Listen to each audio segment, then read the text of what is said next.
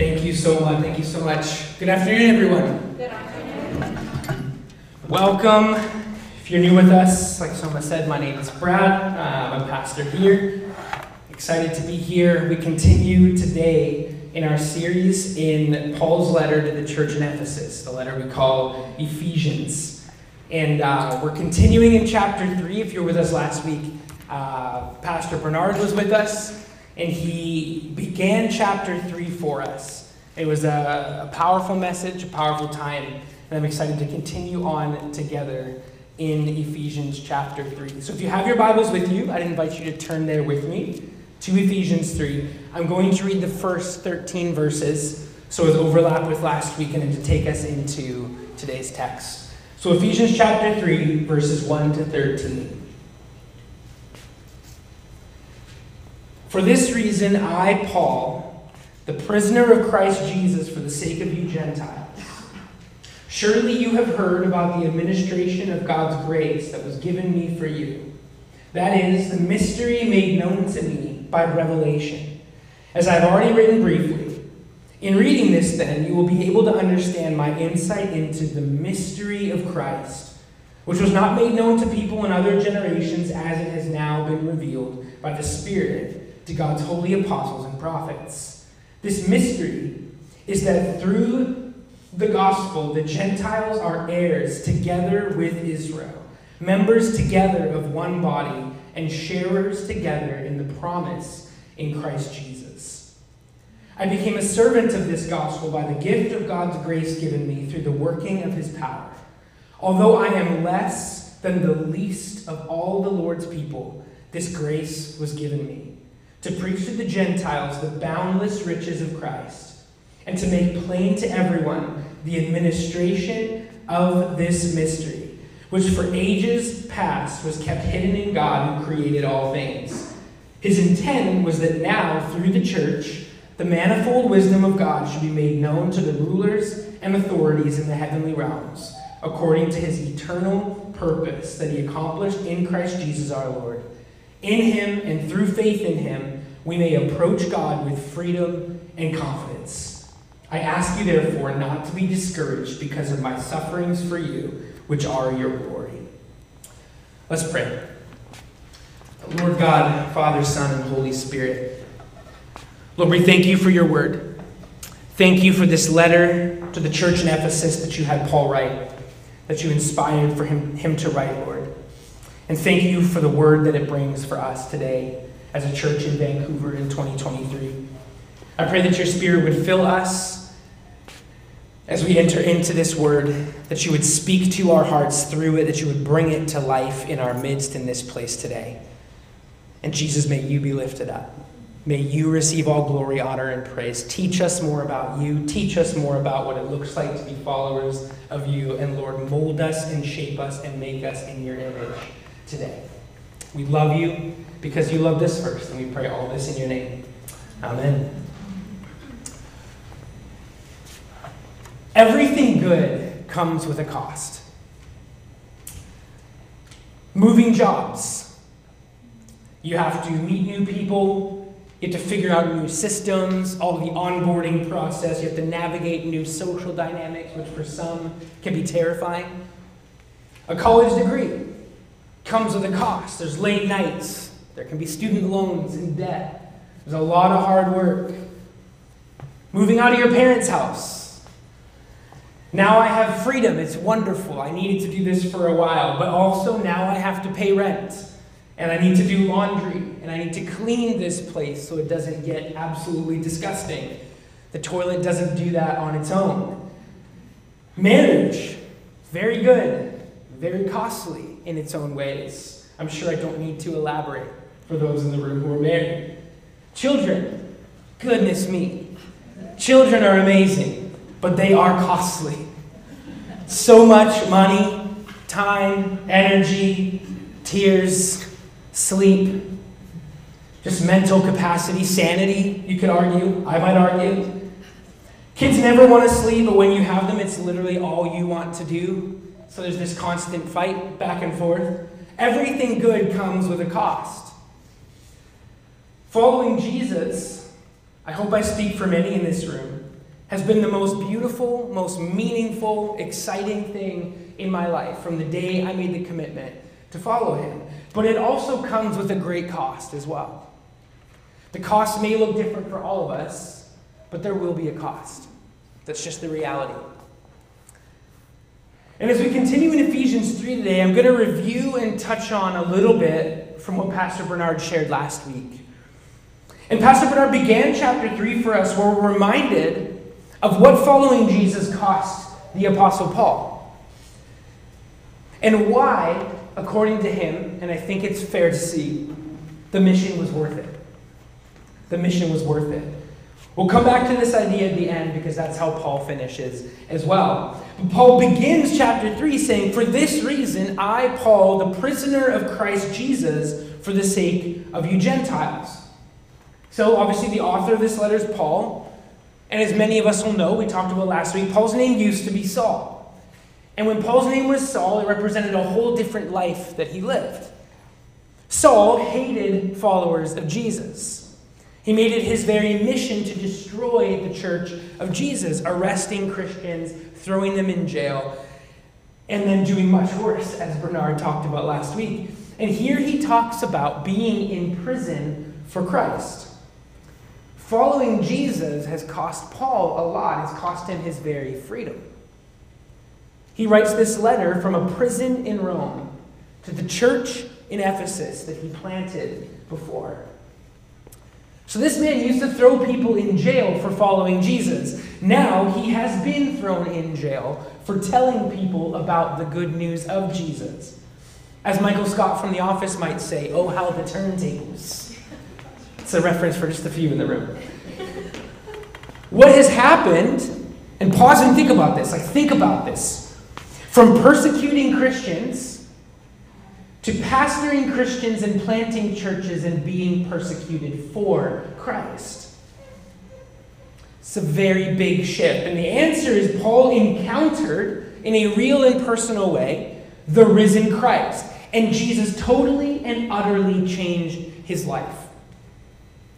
Bernard walked us through briefly the story in Acts 9 last week. I want to remind us of it again. In Acts 9, it records the encounter of Paul and Jesus on the road to Damascus. It says this Meanwhile, Saul was still breathing murderous threats against the Lord's disciples. He went to the high priest and asked him for letters to the synagogues in Damascus, so that if he found anyone there who belonged to the way, whether men or women, he might take them as prisoners to Jerusalem. This is the whole purpose of his trip. As he neared Damascus on his journey, suddenly a light from heaven flashed around him. He fell to the ground, and he heard a voice say to him, Saul, Saul, why do you persecute me?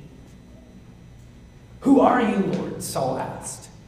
I am Jesus, whom you are persecuting, he replied. Now get up and go into the city, and you'll be told what you must do.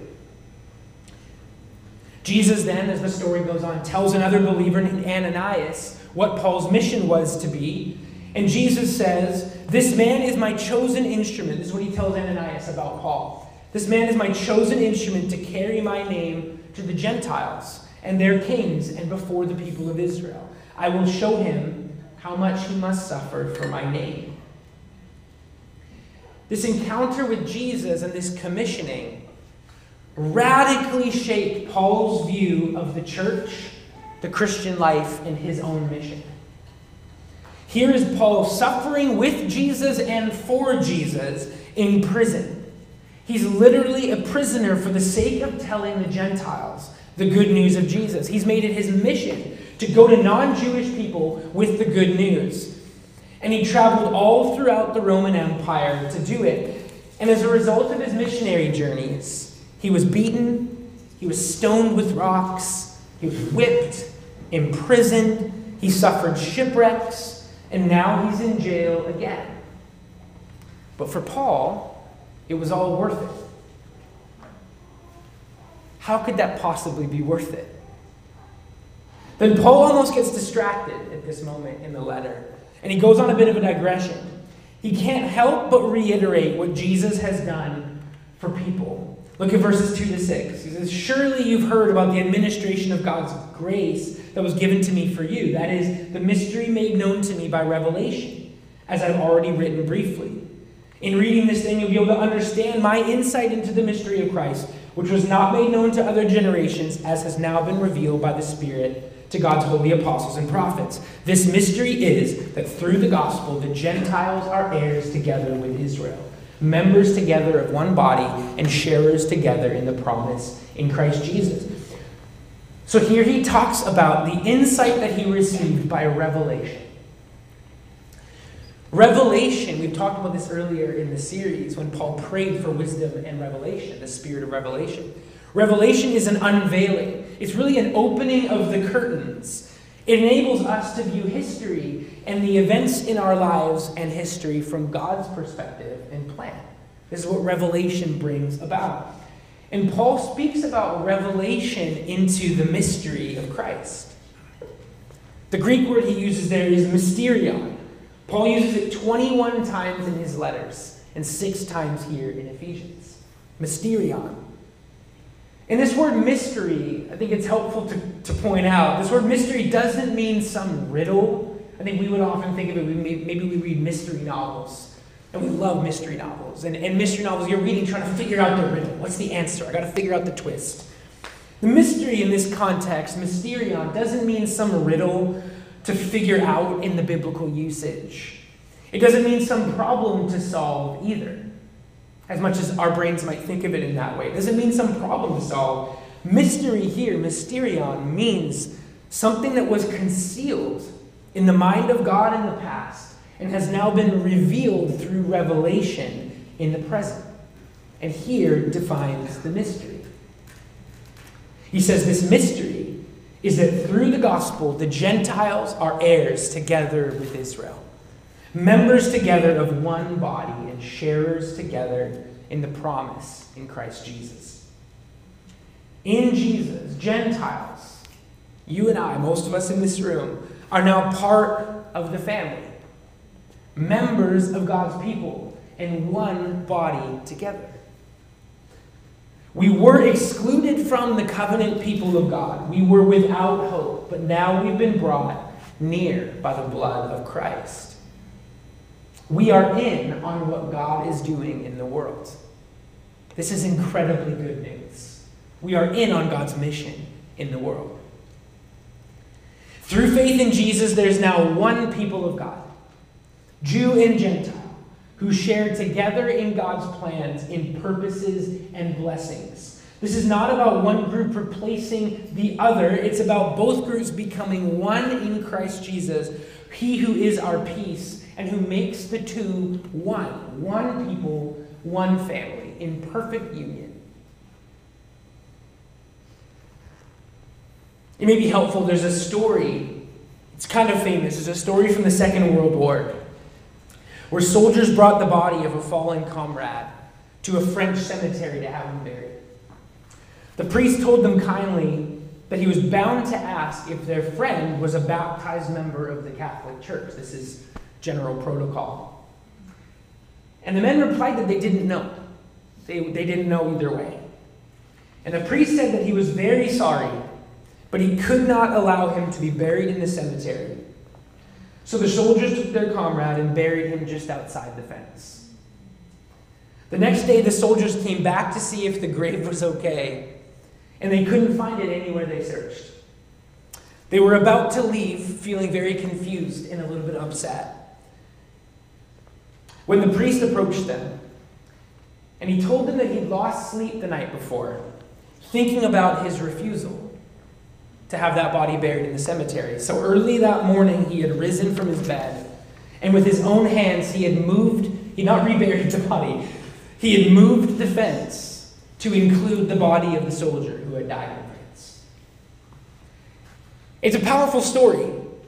But likewise, we see Jesus doing something kind of like this from day one of his earthly ministry, moving fences so that he could invite more people in. This was the ministry and mission of Jesus. He breaks down all kinds of barriers to offer a drink to a Samaritan woman. So many reasons why that was a moving of defense moment. He breaks down all kinds of fences to go to the house of a Roman officer whose child is sick. He breaks down all kinds of walls to touch those with leprosy and heal them. And all kinds of other uncleanness, Jesus enters in. Jesus is always jumping over and breaking down and moving fences in order to save sinners, to bring people far from him into the fold, to draw near those who are far off. It's one of the many reasons why we love Jesus so much. This is incredibly good news. And there's a strange idea in some forms of scholarship and in popular imagination that Paul somehow ruined the movement that Jesus started. But this isn't true at all. This is absolutely fundamentally non, not true. Paul just continues the work that Jesus began. He continues Jesus' work. He continues the work in a huge way with the Gentiles of breaking down walls to include more people.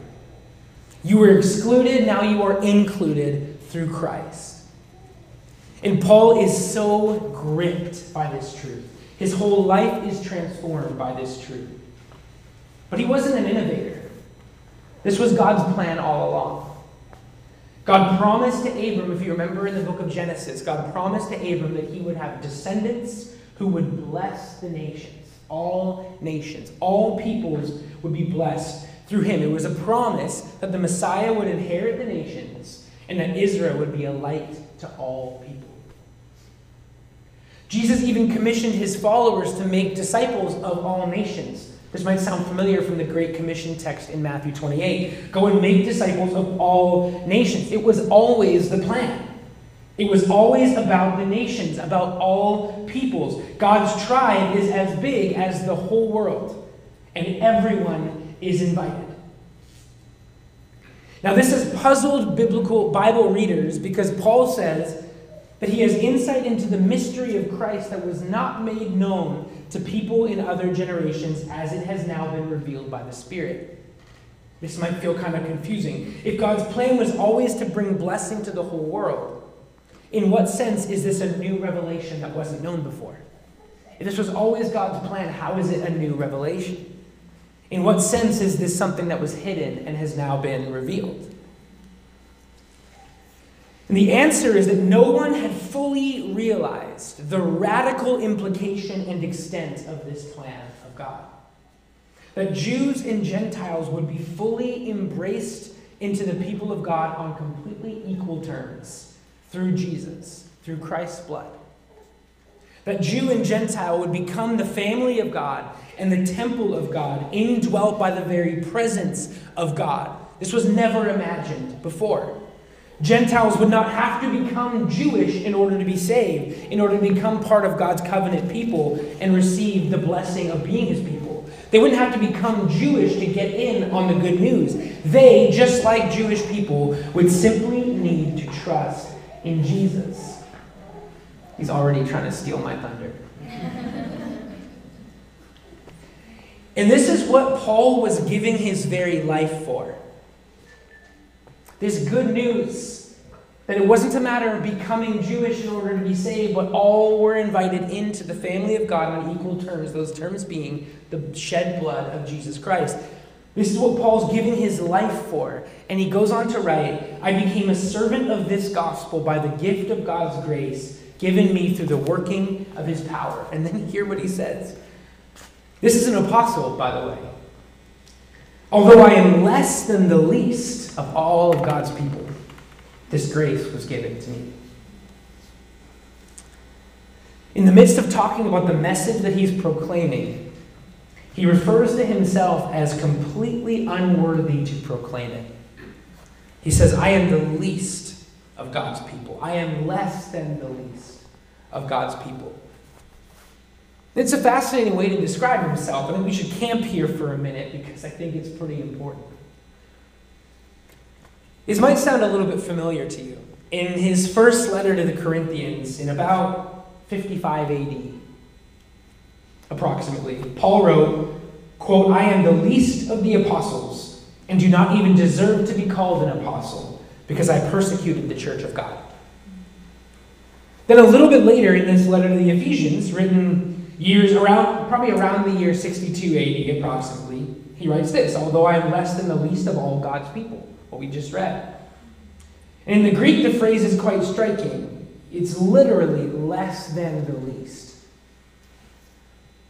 And then a little bit later in his letter to a younger man that he mentored named Timothy, written around the end of Paul's life, probably around 66 AD. This is even a little bit later than Ephesians. Paul writes, quote, Here is a trustworthy saying that, des- that deserves full acceptance. Christ Jesus came into the world to save sinners, of whom I am the worst. I don't know if you noticed, but as those years go on, with each instance of Paul writing this, as Paul gets older, his assessment of himself actually gets worse. His assessment of, his, of himself actually seems more negative. First, he says he's the least of the apostles, which, let's be honest, is still pretty good.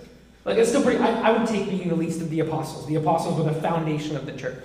It's not a bad place to be. He goes, I'm the least of the apostles. Then he writes a few years later that he's the least of all God's people. Until finally, in, in this Timothy letter, he arrives at the worst of sinners. What's going on here? What's going on here? I think it's a journey that hopefully many of us go on in our life with Jesus. I think it's about growing in Christian maturity. Paul is someone who models growing in Christian maturity, and he does it very quickly because he came to know Jesus relative to when he was put to death, relatively late in life. And Paul's a great model of growing in Christian maturity. But age doesn't always automatically lead to maturity in life and faith. I think we know this. Growing older doesn't necessarily mean growing wiser. We can do the same foolish thing for a very, very long time. We can be like wine or like milk. Both age, but they age very, very differently. It's possible to grow older and lose our sensitivity towards sin. That's possible. To start rationalizing our sin rather than repenting of our sin. To start excusing our sin rather than eradicating it. That's the path to increased immaturity and distance away from God. But the path to maturity involves the very opposite direction. Most people in this room uh, won't know this, but I can, in a very, very novice sense, play the drums. Very novice. Don't ask me to show you. But I've always had, I've always had a very innate sense of rhythm and a really good ear for music. So I picked up the drums more naturally than any other instrument I ever played. To an extent, I was able to pick up the sticks and start to play at a pretty basic level just by ear. So I could pick up and just start to play the drums. So I played in worship bands and all this kind of stuff. But I hit a point where I wanted to get better. I wanted to learn and improve. And so I started to actually practice and give myself to practicing and time to practicing and try to get better and try to learn. And it was funny because as I committed myself to practicing and trying to get better, I felt like I was making more and more and more mistakes. It seemed to me like I was getting worse, and it was driving me nuts absolutely infuriating. And I remember asking, why am I practicing and getting worse? What a waste of my time. This doesn't make sense, right? But it turns out it's actually a common sensation for not only drummers, but just as humans as we're learning certain new things. The reality is, my playing wasn't actually getting worse. My ear for the drums and intricacies of it was just getting better. I was becoming more and more aware of timing and other issues, realizing maybe I wasn't as innately good at this as I thought. Practice was making me better, but it was also making me more attuned to my own mistakes. And the good news is, I haven't played in years, so I would be back to being blissfully unaware of my mistakes. So that's the good news. But the Christian life can feel a little bit like that, right? The closer we get to God, the more attuned that we can get, the more attuned we are with the Holy Spirit, the more aware we can get of our sin. You might even think you're getting worse the closer you draw to God. And this isn't true. You're actually growing and becoming more like Jesus. You're not getting worse, you're getting more sensitive to the things that break God's heart. And they'll stand out like a sore thumb. That sensitivity is indicative of improved health, of maturity, Christian maturity. And as we grow in maturity, we become more and more aware of our sin, the things that drive a wedge between us and God. We become more and more in awe of the fact that God loves us in a way that heals our shame and heals the broken places within us over time. It's awe inspiring. The closer we get to Him, the more this reality sinks in. I don't know about you, but I want to age like wine. I want to grow in my love for God and for people as I grow older. And as I grow in love for God and for people, I hopefully will grow in my sensitivity toward the ways in which my actions and my words hurt those people, which will lead to repentance and growth all of the way until the grave. The more Paul walks with Jesus, the more he's aware of the ways that he falls short. But the more amazed he also is at the love of God for him. And the fact that God chose him, even him, and gave him a very special and unique job to do. All of that as the least among God's people, as Paul would say. He's blown away by the fact that God would choose him, of all people, to perform this mission. And he says, This grace was given me. And notice how he calls it grace. That's very important. To preach to the Gentiles the unsearchable riches of Christ, and to make plain to everyone the administration of this mystery, which for ages past was kept hidden in God who created all things. His intent was that now, through the church, the manifold wisdom of God should be made known to the rulers and authorities in the heavenly realms according to his eternal purpose, which he accomplished in Christ. In him and through faith in him, we may approach God with freedom and confidence. For each of us, and for Paul as an overflow of this perspective, this is incredibly good news. Through him, in him, and through faith in him, we may approach God with freedom and confidence. Paul's amazed, not only that he gets to approach God, but that he gets to share with others the unsearchable riches of Christ. A friend told me once that his parents once expressed to him and his sister that they regretted not being able to save up a big inheritance to pass on to the kids. And his sister, in a moment of brilliance, that I'll be honest, I'm really cynical, and if I had been there, I probably would have made a comment about how cheesy this was. His sister, in a moment of brilliance, said, You told us about Jesus. That's the greatest inheritance we could ever receive. Again, I'm just a mean brother. I would probably say something, but that's profound and true. And she didn't say it just to make them feel better. She felt this truth in her core. This was real. This was true. And Paul would agree. Paul sees that as the greatest inheritance we could have and ever have received. We have unsearchable riches in Christ. Paul was given grace to preach this message to all people, and in doing so, to reveal the manifold wisdom of God in the church. The wisdom that created all things, that planned our rescue, that put to death our hostility, that, that unites Jew and Gentile together into one new people who embrace the Messiah, Jesus. All of this is revealed in the church to the rulers and authorities in the heavenly realm. That might be a confusing statement. I'll allow Darrell Johnson to explain it better than I could. He says this about that idea More is going on in being the church than what meets the eye.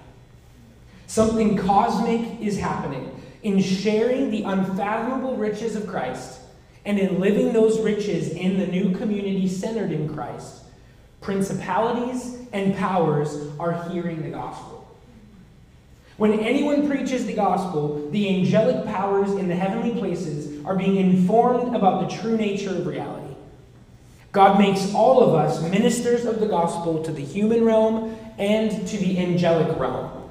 All of us who belong to Jesus are ministers, bringing the mystery to light for others. It's a big statement. It's probably a lot to think about. I'll give you a solid week to just think on that. I'm going to need a week to think on that. But in light of Paul's calling, in light of the amazing privilege of being a part of what God is doing in history, Paul writes I ask you, therefore, not to be discouraged because of my sufferings for you, which are your glory. Remember what I said before? We're back to this. Paul loops back to this because he can't help himself. It's so important. Paul knows. He used to throw Christians in prison for following Jesus. Now he's been thrown in prison for telling others about Jesus, and he says, Don't be discouraged. There's a cost to following Jesus. And Paul's willing to suffer for Jesus and to suffer for other people. Paul thinks it's worth it. He wants the believers in Ephesus to believe it. Don't be discouraged by my suffering for the gospel. There's a cost to following Jesus. And right now, all across the world, people are suffering for Jesus and even dying for Jesus. Why? I think the world would look at that and ask, why? Why in the world would you go through suffering and death for something you can't see and can't know? But the answer to the why question is because Jesus is worth it. Paul believes this at his core. Because the mission of Jesus is worth it. I think we all know this, right? The more you love something, the more you're willing to suffer for it. And Paul loved Jesus and Paul loved people, so he was willing to suffer for both. He says, Don't be discouraged because of my suffering. Jesus is worth it, and you are worth it. There are things more important than our security. There are things more important than our freedom. Might get in trouble for preaching that in America.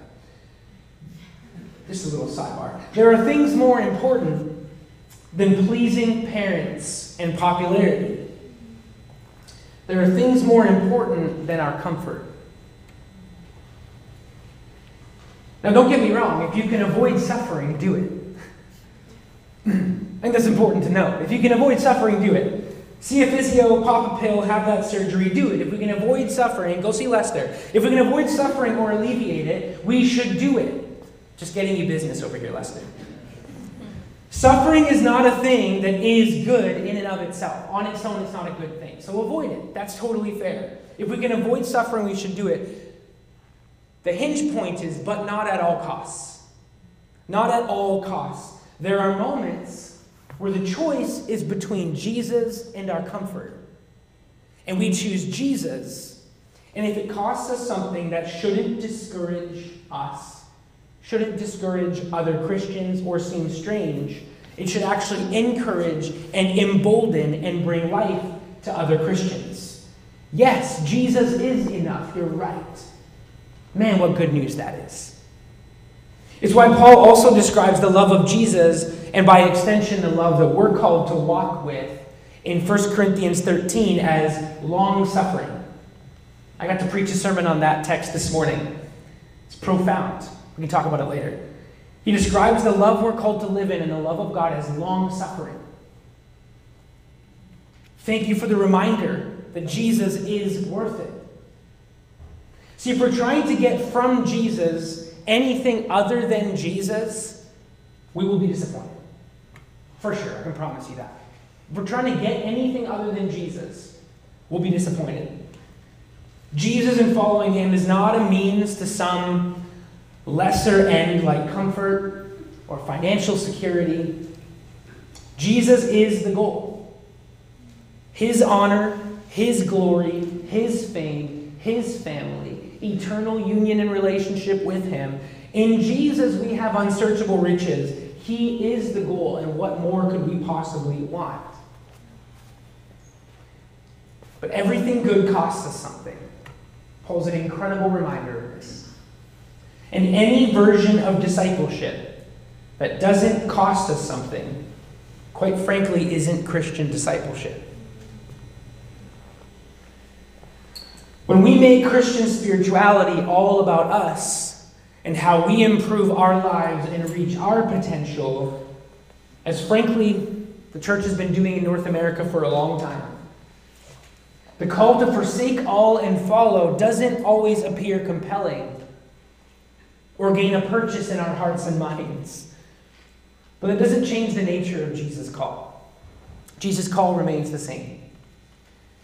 And if Jesus is not worth suffering for, then the Jesus we know is not the Jesus of history. He's not the Jesus of the apostles, the Jesus of the early church, the Jesus of Scripture, or of Paul. Because they were more than willing to suffer for that Jesus. And if that's the case, then the superficiality of our discipleship is exposed. So the reality is, it's not ultimately discouraging if Christians are put in prison. Feels odd to say. It is discouraging if Christians are unwilling to be put in prison for the cause of Christ. The cause of Christ, I emphasize. Not causes ulterior to Christ, the cause of Christ. After COVID, we very much need to specify that. For the cause of Christ. Putting Christians in prison will not stop the gospel being proclaimed all over the world. Paul's example proves it. You can't chain this message, you can't cage this message, or keep this message behind bars. It will always break out. I was reminded recently that for every, this is a quote, for every one affluent millennial rejecting Christianity in the church, which feels like is a very common story that we experience around us. For everyone, there are five non white, poor, majority world people flocking to Jesus as the only hope in the world. The Western world is not indicative of what is going on in the wider world. It's an encouragement, that's hope.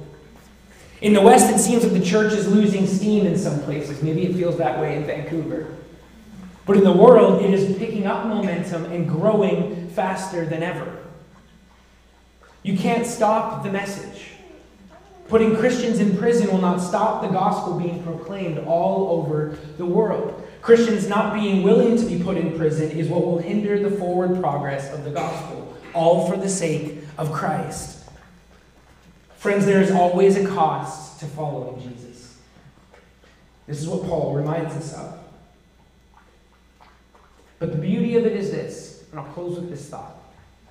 The beauty of it is this. When we suffer, he suffers with us.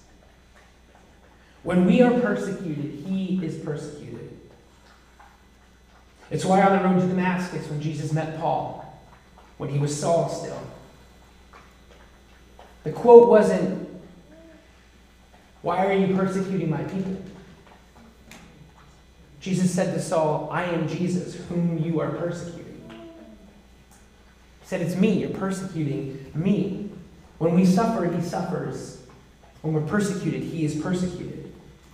And our willingness to suffer for his sake testifies to the world the beauty and worth of Jesus that is greater and beyond anything else. So Paul says, Don't be discouraged for my suffering for the gospel, because Jesus is worth it, and so is his mission. So pastorally, there's like this urge to like finish by trying to communicate to you all the ways that this might apply into your life. Give you six, seven examples to think over, stew over, pray over. I don't want to do that. I just want to allow the Spirit to speak, to guide our hearts toward the truth that He has for us, and simply ask the question in our lives in all the facets of our lives, in our relationships, in our work, in our stories. Can we echo the words of Paul? Do we truly believe that Jesus and his mission and his story is worth it? No matter what the cost, no matter if it costs us something dearly, costs us something great. Is Jesus worth it? Do our lives reflect that? I just want to allow some space for a minute before I pray for us to close. For each of us to just give some real thought to our own lives. Because I don't know your life like you do or like the Holy Spirit does. So I want to allow some space for reflection on our lives and that truth of Paul it says, Don't be discouraged by my suffering for the sake of the gospel. Be encouraged because Jesus and his message is worth it. Jesus and the good news that we are one family, all together, we are united, brought into the good news of what God is doing in our world. This is worth it. So don't be discouraged. I want to take a minute with hearts and minds open to the Spirit, and then I'll respond in prayer.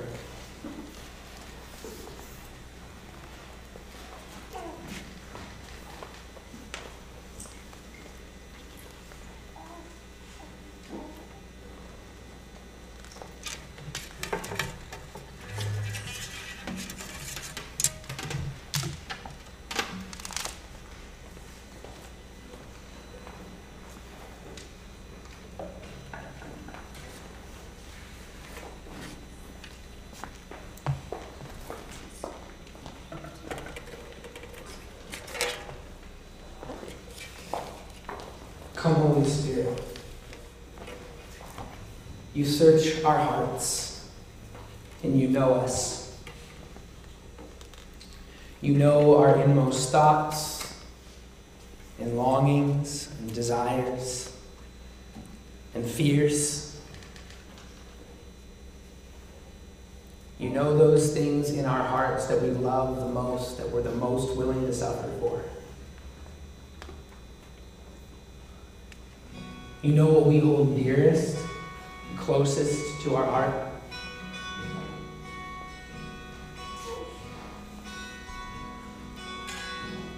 So we just invite your Holy Spirit to stir in us.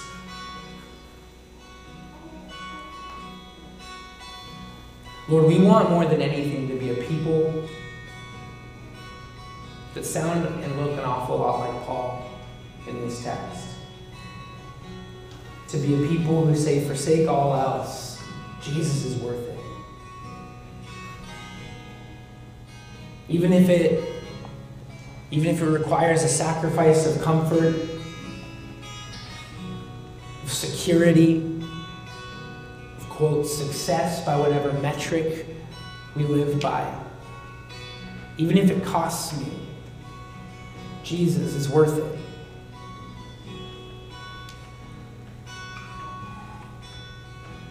There are incomparable riches in the kingdom of God. And that's what we're living for. So search our hearts, Holy Spirit. I just pray today that you would stir in us not only a longing to see you in this way, Lord, but also an awareness of, of where there's work yet to do. And Lord, I'm struck by Paul's self reflection. I'm struck by Paul's way of speaking about himself as he grows older and matures and sees, Lord, I am so far from it. I want to be so much more like you, Jesus, and I miss the mark over and over again. All these things I want to do, I do the opposite. All these things I don't want to do, I keep doing them. Lord, I'm so far from where I want to be and where you want me to be. But all the more beautiful is the good news of grace and love and the kingdom of God that invites us in. The finished work of Jesus that by his blood brings us into the one family.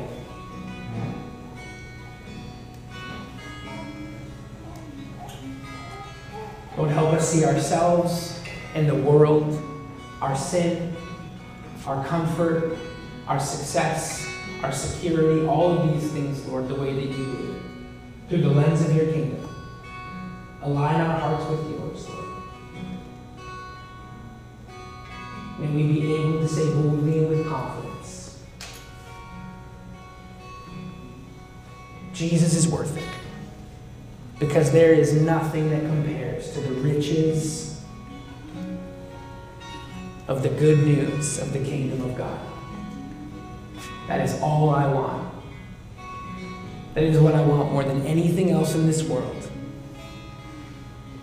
No matter what it takes. Thank you, Jesus.